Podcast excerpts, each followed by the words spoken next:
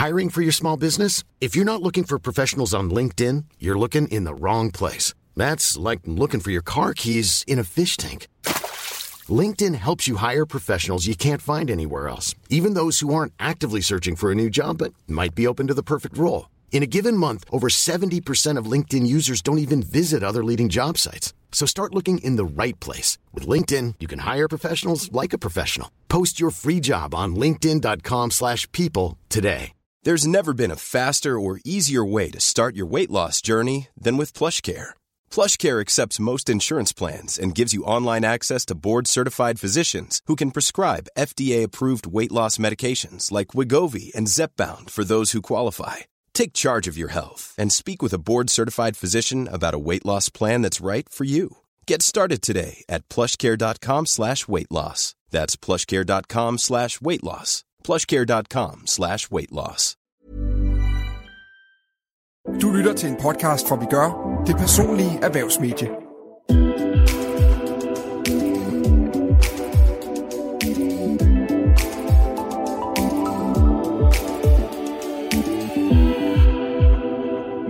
Må man deltage i personalearrangementer, når man er sygemeldt? Og hvor høj musik må man spille på arbejdspladsen? Det er nogle af dilemmaerne, vi kommer omkring i denne episode af Vi arbejder med det, podcasten, hvor vi hjælper med at løse dilemmaer i arbejdslivet. Din vært er mig. Jeg hedder Karen Honing.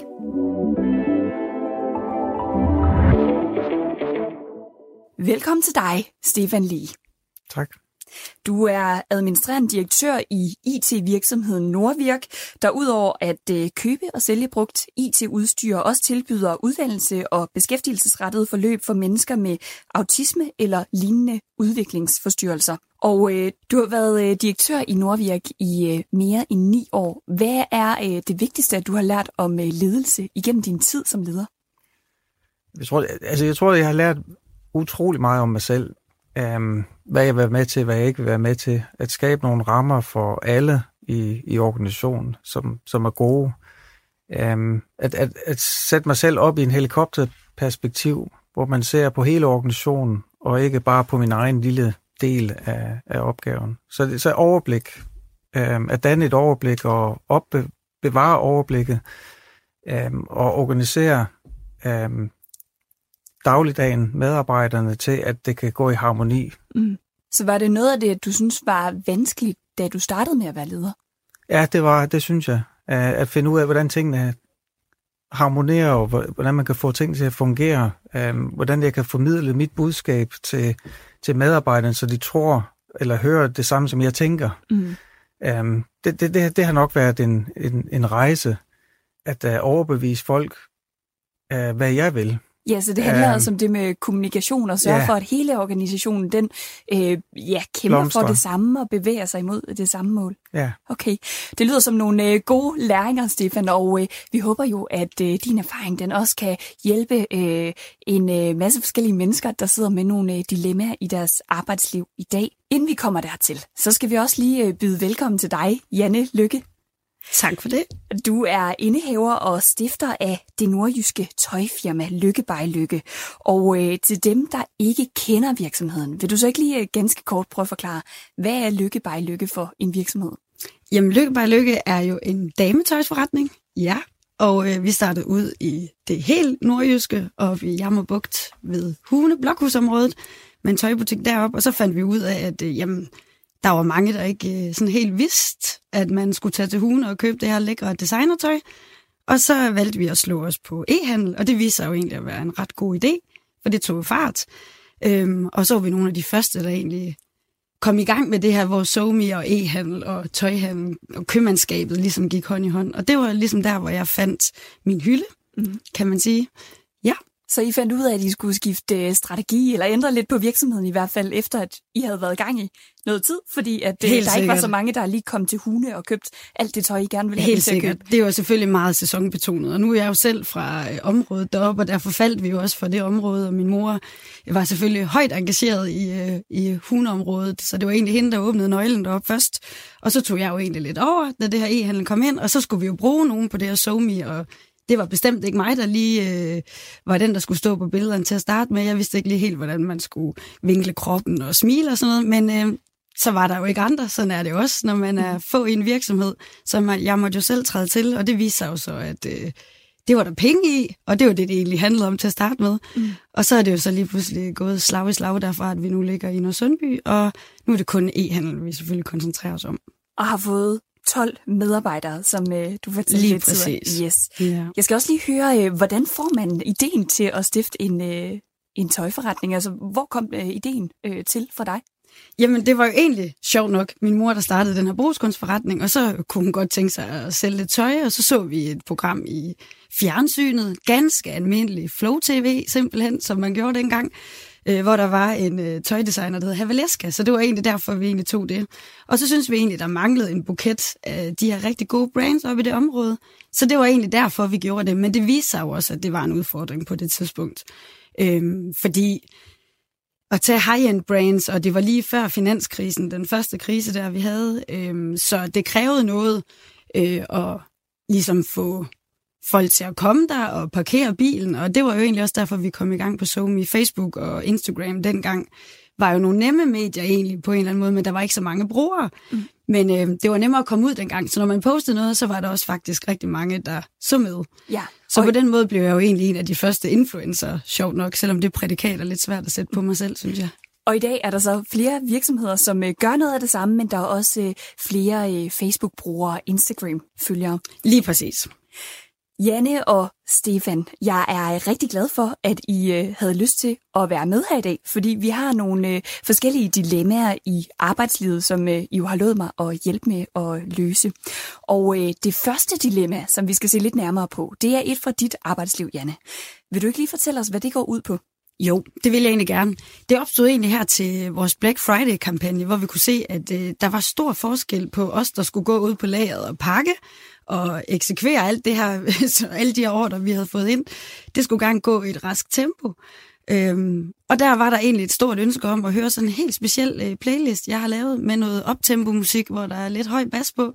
Og så vil jeg godt se, i og med, at vi nu er blevet flere på kontoret, så øh, opstod der jo to grupper.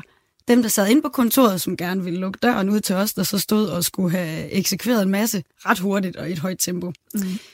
Og der var nogen, der tog hørebøffer på, og det var sådan meget nyt for os, ikke? at der var den der, okay, vi er egentlig to hold lige nu. Vi er nogen, der gerne vil det her, og der er nogen, der vil det andet. Øhm, og det er jo det her med, at jeg synes, det er så vigtigt at værne om den her øh, ja, arbejdskultur, og vi er lidt på samme hold. Og, og så opstod dilemmaet egentlig lidt der, synes jeg, at, øh, at vi egentlig møder ind øh, til, at der er en, der går hen og tænder for musikken, ikke? Øhm, og det er ikke, fordi vi har sådan et specielt... Øh, nu er vi jo ikke en butik, hvor nogen kommer ind og handler. Så det er jo ikke, fordi vi har en bestemt politik om, at der skal være musik. Det er jo simpelthen, fordi vi trives i det.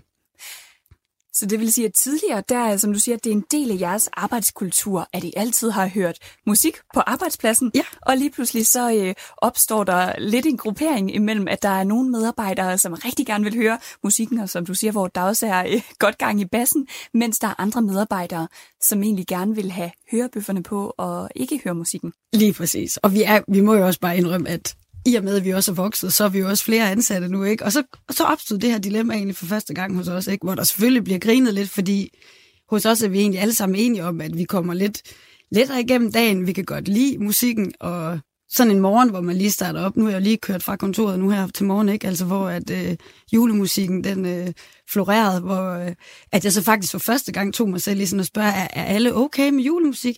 Ja, ja, altså. Øh, så det er egentlig aldrig noget, vi har stillet spørgsmålstegn ved. Nej. Andet end, at der var øh, på et tidspunkt, havde vi en inden for døren over hos os, som ikke ønskede, der skulle være musik. Øhm, og det var jo en, der ikke skulle være der så længe. Men, øhm, men vedkommende ytrede så, at jamen, kan vi lige slukke for den her musik? Hvor at vi jo så som øh, resten af teamet jo gerne ville være høflige og imødekommende, og valgte så at slukke. Og så kunne vi bare mærke, hvordan vi følte den der lykkemagi, den ligesom droslede lidt ned, og det, ble- der blev lidt en, en anspændt stemning, ikke? Mm. Så, så hvilke fordele er det, at det giver for en arbejdsplads som jeres, at øh, I har musikken i løbet af hverdagen? Jeg tror for os, der, øh, når vi er så personlige, som vi egentlig er, nu er der mange øh, på vores team, der har været der i mange år, Øhm, og vi startede ud med at være tre, ikke? så det er lidt nemmere, så er lidt mere enige måske om, hvad det er, vi skal høre, eller så er det for eksempel øh, Lasses playlist, der kører, eller så er det Sofies playlist, der kører, eller så er det min, eller et eller andet, ikke? Så det er sådan lige så naturligt, det, øh, det er kommet ind. Så er der så kommet nogle unge piger til, som også øh, gerne vil høre noget andet musik i ny og næ. Øh, det er meget, meget forskelligt over ved os, men det, det giver os, det er jo en forstærkelse i virksomhedskulturen. Så det er egentlig det, øh, jeg synes, der egentlig er så fantastisk ved musikken, det er, at, øh, at det giver en motivation. Og så synes jeg jo personligt selv, øh, lige så vel som nogen går hen og tager en kop kaffe, at hvis jeg hører et bestemt nummer, jamen jeg synes egentlig, jeg kommer lidt lettere igennem min arbejdsopgave, men det kan jo være vidt forskelligt. Mm. Og nu har jeg jo talt med nogle andre her undervejs, og skulle også øh, herover og snakke med jer, øh, som jo egentlig fortæller, at de har helt stille på deres kontor, eller de måske tænder for et øh, for radioen og lige hører news, mm. og så slukker de igen. Ja. Og jeg kunne simpelthen mærke, at jeg fik sådan helt, det, det vil jeg ikke trives med. Nej. Men lige så vel er det jo sindssygt vigtigt for mig, i og med, at vi har jo også for flere ansatte, at selvfølgelig skal engagementet og det her med, at vi skal løse arbejdsopgaverne, det er selvfølgelig prio et. Mm. Men det har aldrig været en ting, vi sådan har stillet spørgsmålstegn ved over os. Nej. Eller at man sådan skulle spørge om inden. Så efter vi havde besøg af, af den her ansatte, som ikke ønskede, der skulle være musik, så er det faktisk blevet noget, jeg begyndte at inddrage i min øh, ansættelses øh, spørgsmål, jeg skal igennem. Det er, men trives du egentlig med at arbejde mm. under musik? Ikke? Ja, fordi det er, ja, fordi som du siger, på, på jeres arbejdsplads, der er det ikke i citationstegn bare et musiknummer. Der handler det faktisk om, at øh, I får en bedre øh, virksomhedskultur, og ja. at I øh, får noget motivation af at høre musikken i løbet af dagen. Helt sikkert. Ja. Stefan, hvad tænker du om øh, det her dilemma? Øh, det er meget interessant. Ikke? Nu, nu, har, nu arbejder vi med mange mennesker, som har lyd over, lydfølsomhed over altså høje lyde og så videre, og måske ikke vil, vil have lyst til at høre øh, højt musik. Um, så det, det kan jeg godt føle i. Og jeg er sikker på, at der er mange arbejdspladser, der har store kontorer, der hvor lyd er et problem, altså hvor, hvor folk snakker højt eller lytter til musik, der hvor, man, hvor man egentlig har behov for at koncentrere sig om, om, om en opgave, hvor der ikke skal være lyde. Uh, der er nogen, der ikke kan koncentrere sig øhm, med lyd. Der skal være fuldstændig ro, hvis det skal fordybe sig i en eller anden skriftlighed eller noget. Øhm, og det, det synes jeg, at man som arbejdsgiver skal give mulighed for.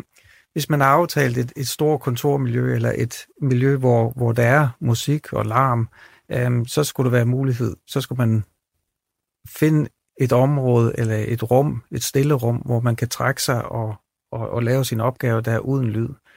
En anden mulighed er ørebøffer, der er med noise cancelling, øhm, som man kan give til de medarbejdere, som har brug for lidt mere ro og øh, koncentration, så man ikke øhm, lukker ned for den dejlige stemning og julehygge musikstemning, som kunne være, hvor, hvor de andre øh, nyder godt af den ja, ja, så, musikken. Ja, så det vil ja. sige, at, at du mener egentlig godt, at man kan finde nogle løsninger, hvor at man både øh, får øh, musikken til at blive ved med at spille, når det er en, en vigtig del af, øh, ja, for de fleste medarbejdere at trives i løbet af hverdagen, men at man så samtidig ja. kan få nogle øh, hørebøffer eller ja, muligheder for, at øh, de andre medarbejdere, de kan øh, ja, være i et rum, hvor at øh, der ikke er musik. Ja. ja, altså man kan sige, at den ene skal ikke bestemme over for de 13 eller 12 andre eller 11 andre. Um, uh, men, men som leder skal man give mulighed for, at den ene kan løse sine opgaver og, og trives med at løse sine opgaver, uden at være en del af det andet. Og det kan godt være, at det koster i et lyd isoleret rum, eller, eller et kontor, hvor der kun er to um, uh, mennesker, som egentlig har lyst til, det her, til den her ro. Ja. Um, og så er det den der måde, man må organisere sig og bruge nogle penge på, på et, et, en lydboks, eller hvad det nu kunne være. Ikke? Helt sikkert. Og det er jo det sjove er jo også, at hvis der er nogen, der tager hørebøffer på, kan man jo egentlig også godt føle, at man ekskluderer sig fra fællesskabet, altså at man er asocial, og det, sådan skal det selvfølgelig heller ikke virke. Og det skal selvfølgelig heller ikke virke som om, at hvis jeg sidder til en samtale, og man har den helt rette profil, at det er så det, der gør, at man ikke bliver ansat ved Lykke by Lykke, eksempelvis. Men det har bare været åbenbart viser, at det er noget, vi egentlig er enige om, os der så sidder der. Og derfor var det så, blev vi så paffet, at der så faktisk kom en udefra, der så ytrede, at det ikke lige var, var sagen. Fordi vi er jo ekstremt disciplineret og, og føler jo egentlig også, det afslappende, når vi løser opgaverne på den her måde. Men vi har så et lokale, man kan trække sig hen i, hvis man eksempelvis skal løse noget meget økonomisk eller noget metal. Men ellers er det jo også sådan nogle ting, vi sidder med, hvor jeg jo egentlig synes, det er rart, at musikken er den, og det hjælper mig på vej. Og derfor kan jeg jo synes, det er vildt øh, anderledes at få at vide af nogen, at det kan forekomme som støj. Ja. Altså nu er det jo ikke teknomusik, men altså, at hvor det vil være lige så irriterende, som hvis naboen stod og klippede hæk, man lige har lagt sig ud i haven på solsengen, ikke? Altså, nu skal der slappes af. Ja. Øh, at det er den fornemmelse, man får af at sætte det her nummer på. Mm. Ja. Så det vil sige, at som, øh, som leder, at, er du egentlig også blevet klogere, Janne, altså i forhold til det her med, at, øh, at I begynder at tage nogle øh, dialoger, som du siger, i ansættelsessamtaler, som I ikke tidligere har taget, fordi at I lige pludselig finder ud af, at det kan være et dilemma imellem øh, medarbejderne. Helt sikkert. Og, og for mig som leder er det jo sindssygt vigtigt, som du også siger, at man selvfølgelig skal... Øh, skal give nogle, nogle virkemidler som hørebøffer eller et eller andet, hvis nu det, hvis det kommer dertil, så skal man jo kunne løse det på den måde, men det er faktisk også rigtig vigtigt for mig at værne omkring den her virksomhedskultur fra starten af, og sørge for at ligesom ytre, at jamen, hos os er, vil der være den her, nu lyder det jo som om vi virkelig buller der ud af, at det er ikke uh, total party party, men den er der, musikken, ja. ikke? Altså, så, så på den måde er det jo vigtigt at værne omkring sin virksomhedskultur og sørge for, at de rigtige puslespilsbrikker kommer til. Mm. Ja. Stefan, er der noget, hvor at, øh, I på samme måde øh, gør medarbejdere eller kommende medarbejdere opmærksom på øh, nogle ting i forhold til kulturen på jeres arbejdsplads? Altså, I vores stillingsbeskrivelser, der, der har jeg sådan, at, um, at, at vi skriver, um, at man står til rådighed for, for kunderne og deltagerne um, i, i, i pauser. Men vi betaler vores, um, vi betaler medarbejdernes pauser. Um, vores kerneopgave er de unge, um, og de, vi skal bare være der, når de har behov for os. Og vores kerneopgave er også kunderne, vi skal være der, når de har behov for os. Ja.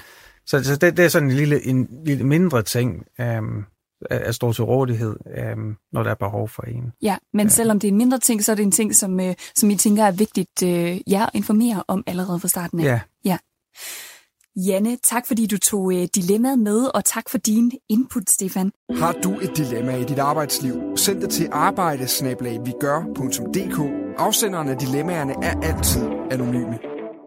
Vi skal lidt videre, fordi vi har også en lytter, der har skrevet ind med et dilemma.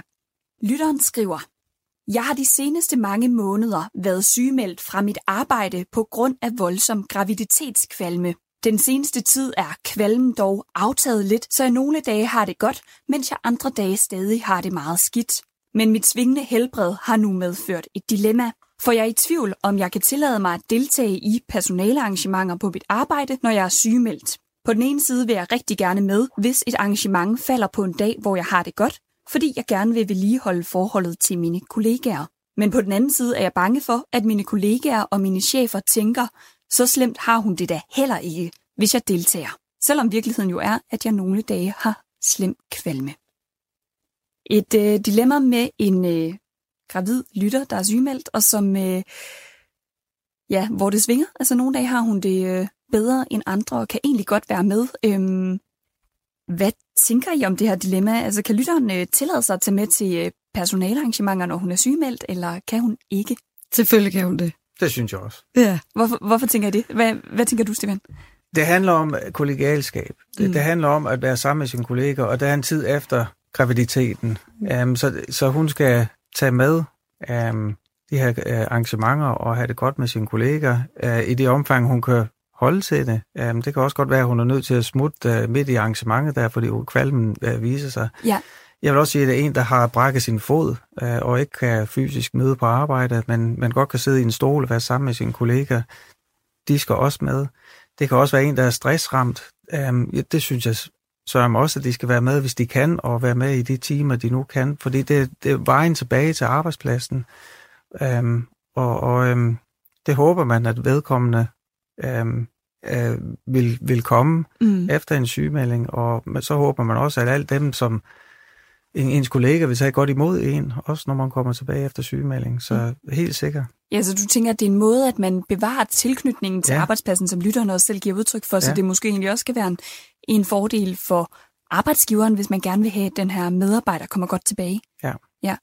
Men kan man ikke, øh, altså som lytteren selv skriver, så øh, er hun bange for, at kollegaer og chefer, de tænker, men så slemt har hun det da heller ikke. Altså, hun er sygemeldt fra arbejdet, men øh, hun kan godt være med i øh, personalarrangementer.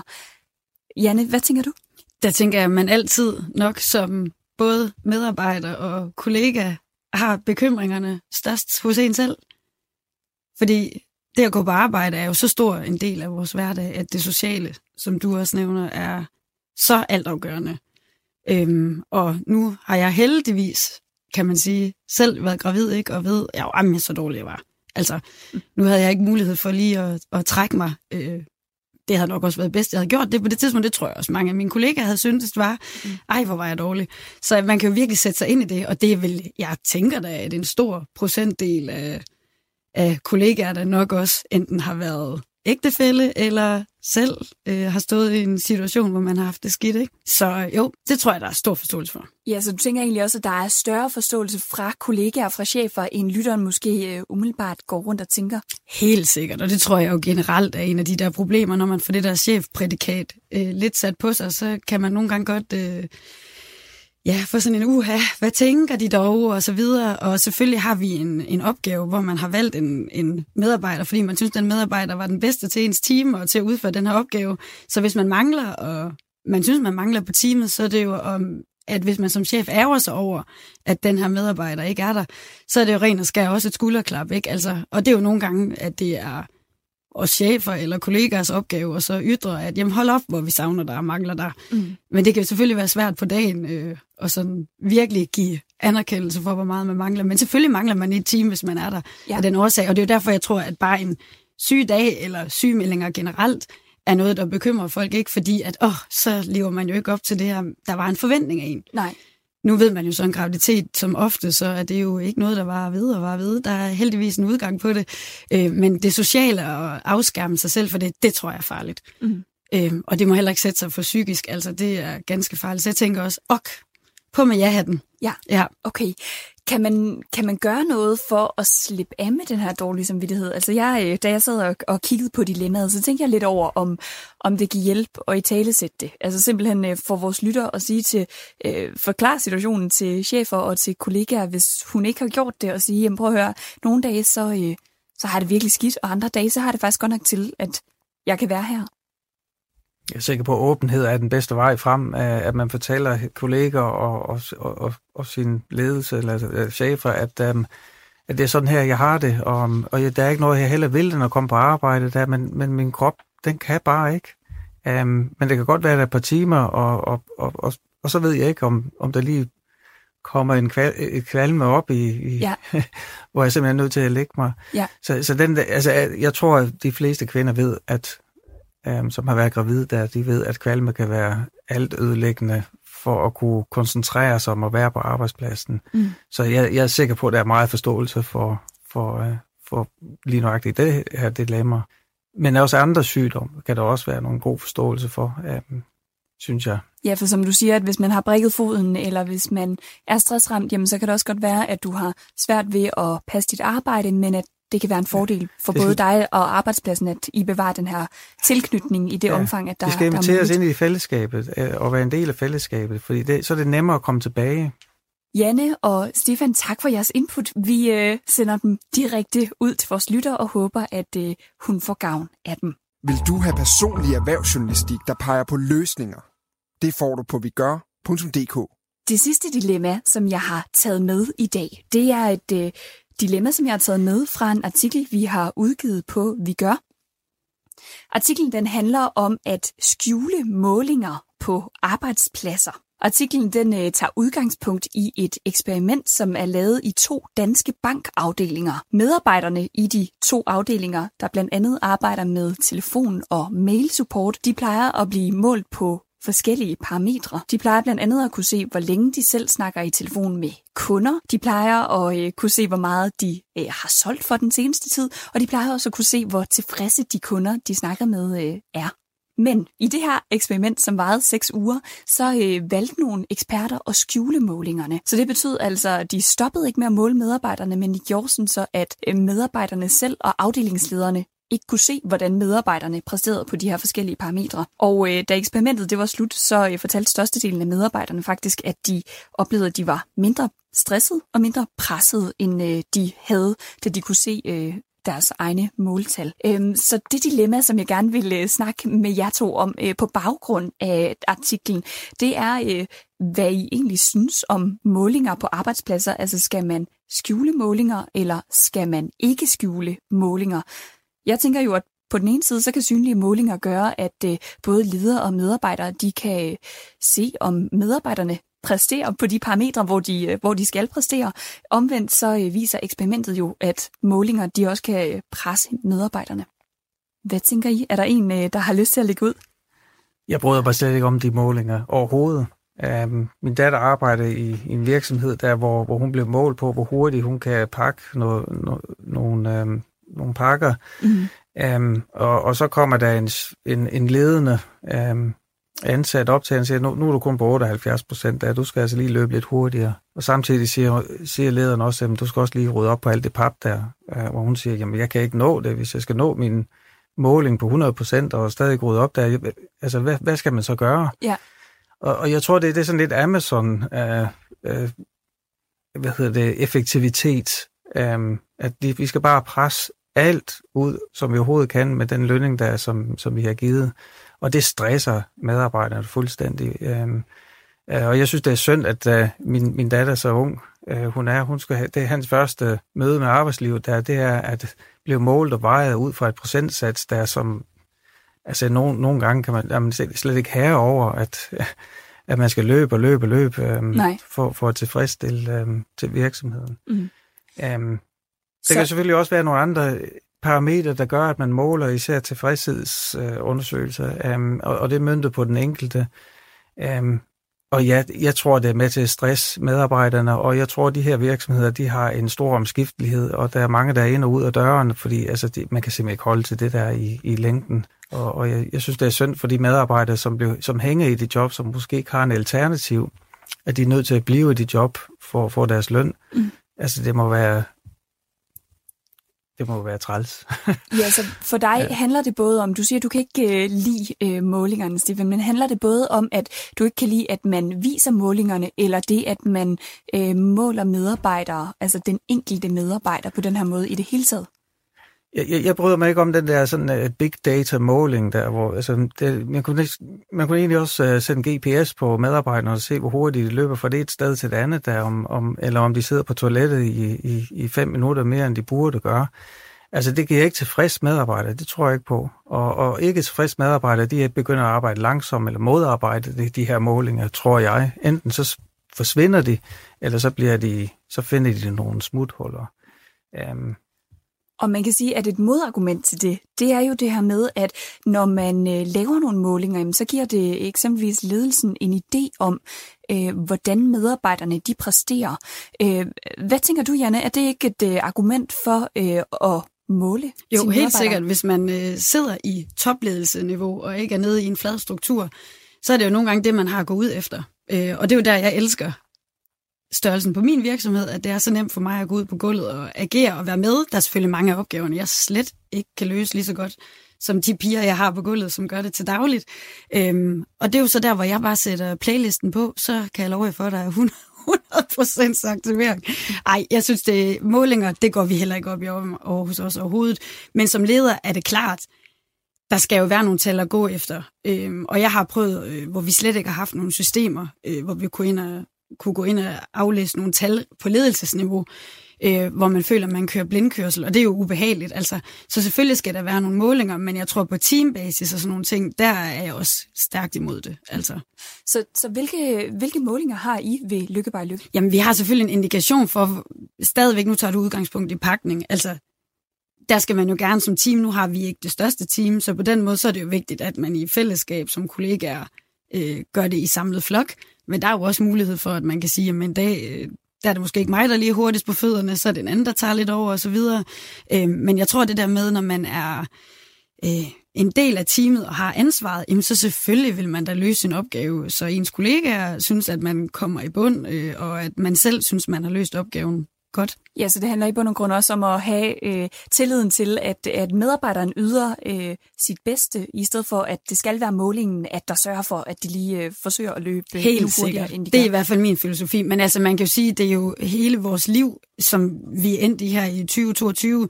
Alt bliver målt, ikke? Hvis vi vil, så kan vi vide vores skærmtid, vores øh, alt. Altså, Det, det er jo slet ikke ligesom førhen, da jeg selv startede i mit arbejdsliv, altså hvor man vidste, at der var en lang kø deroppe i øh, for Sommerland, jeg skulle igennem, og jeg var først færdig, når den sidste is var leveret ud, ikke? Altså, og den fortsætter fortsat, den kø, så det er jo et helt andet arbejdsliv, de unge mennesker også står overfor lige nu, ikke? Mm. Øhm, og vi også selv gør, altså alt kan jo måles i tal og tid og hundreddel sekunder, men jeg tror, det allervigtigste, det er det her med, at man også dem, der sidder inde på kontoret på kontorstolen, at man ligesom kommer ud og finder ud af, hvordan er det egentlig, de her opgaver, de løses, og hvor lang tid tager det at gå fra A til B, ikke altså? Ja, så man ikke kun kigger på tallene, men så man også møder ja, medarbejderne udenfor. Altså ikke kun sidder og kigger på skærme, der viser tal, men også møder medarbejderne på en anden måde. Lige præcis, men selvfølgelig ja. skal der være en synergieffekt, så man kan ikke helt undgå, tror jeg, at analysere på tallene undervejs. Mm. Men jeg skal lige høre, måler I så på altså den enkelte medarbejder, eller måler I på samlet team? Nej, jamen, vi måler slet ikke. Altså, vi, Nej. Jeg vil sige sådan her, at vi møder ind på dagen, og så siger vi, okay, vi har de her antal pakker, så ved vi faktisk, hvad vi så nogenlunde skal nå inden frokost, øh, og om der er nogen af os, der skal ud og hjælpe til inden for kontoret af for at nå det. Men nu er vi jo også et mindre team, så jeg kan godt se, hvis man arbejder i kæmpe store koncerner, hvor det er helt anderledes, så, så kan det nok være svært helt at undgå, at de måler på den måde der. Ja. Men hos os, der undgår vi det i hvert fald helst. Okay. Hvad med jer, Stefan? Altså, har I, øh, har I nogle form for målinger, eller hvordan holder du som leder øje med, at øh, I når det, som I gerne skal nå? Altså, vi har nogle overordnede mål, altså økonomisk mål, der som vi, vi, vi stræber efter, øhm, som, som vi skal leve op til. Øhm, vi har også nogle målinger i forhold til, hvor mange enheder vi kan komme igennem um, om dagen der, men det, det er sådan mere ud fra øh, øh, øh, en viden af, af de unge, når, når de for eksempel datasletter en computer, så, øh, og det, de går op i, hvor mange kan jeg nå på en dag. Altså, men det, det er ikke et krav for ledelsen, at de skal nå et ekstra antal per dag. Altså, vores målinger går på, jamen, nu har du lavet 10 i dag, jamen, øhm, prøv at se, hvis vi lige organiserer os på den her måde, så kan du faktisk nå 15. Øhm, og og vi, vi bruger det i en, i en, diskussion, en pædagogisk diskussion for at sige til, til de unge, hvis de skal ud på arbejdsmarkedet, jamen så skal det gøre sig attraktivt for arbejdsmarkedet. Så skal vi snakke om effektivitet i, i den arbejdsopgave, de laver. Kan de kun nå 10, så er du ikke attraktiv, fordi du skal faktisk nå 30 mm. på, på, på, per time. Ikke? Ja. Så vi bruger målinger på den der måde. Um, men vi har ikke sådan en big data, eller, altså, hvor, hvor man bliver nærmest overvåget um, af, af data og um, hvor ledelsen kommer ind og siger, nu kan jeg se 40 procent af din arbejdstid, der bruger du faktisk på at snakke med den, og 60 procent, og nu skulle du lige lave om på det. Altså, det ja. bryder man faktisk ikke om. Nej, så det, så... Men, men det, de store organisationer, jeg kan godt forstå, der er mange med, medarbejdere, der, og, og der er en vis effektivitet, de skal, de skal have um, igennem. Um, men jeg er mere efter den der teamtanke, at det er en gruppe, der skal nå et fælles mål. Um, så kan man så sige, jer som gruppe, 10 medarbejdere, I skal nå så så mange kunder, men ikke individuelt. Og så diskuterer vi ind i et team med en teamleder. I er ansvarlige over for den her. Så er der nogen, der kan løbe hurtigere, og nogen, der løber lidt ikke så hurtigt. Men øh, man føler sig som en del af et hold. Ja, så det vil sige, at målinger, det handler også om, hvor, øh, ja, altså, hvordan man måler, om man måler individuelt eller på teambasis, og så handler det også, som jeg hører jer begge sige, altså, I har målinger, men det handler i høj grad også om, hvordan man bruger dem, og hvordan man snakker med medarbejderne om det. Ja, ja. Okay. helt sikkert. Løs på teambasis, det er også øh, mit keyword, vil jeg sige. Janne og Stefan, tak for jeres øh, input. Jeg skal lige øh, huske at nævne, at øh, artiklen her, den har overskriften. Et eksperiment fik medarbejdere i Danske Bank til at sænke skuldrene. I din organisation kan I gøre det samme. Og man kan altså finde artiklen inde på vigør.dk.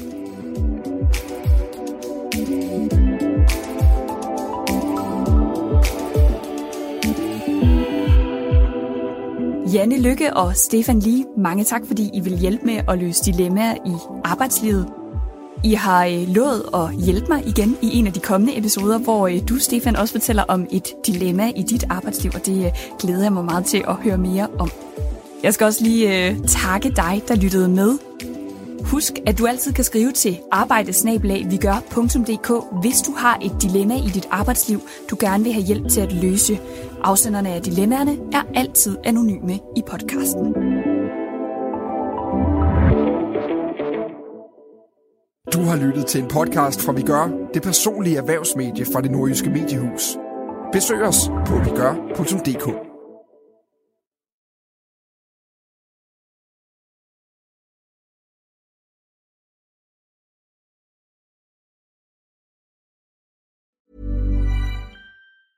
Hey, it's Danny Pellegrino from Everything Iconic. Ready to upgrade your style game without blowing your budget? Check out Quince. They've got all the good stuff shirts and polos, activewear, and fine leather goods, all at 50 to 80% less than other high end brands. And the best part? They're all about safe, ethical, and responsible manufacturing. Get that luxury vibe without the luxury price tag. Hit up quince.com slash upgrade for free shipping and 365 day returns on your next order. That's quince.com slash upgrade.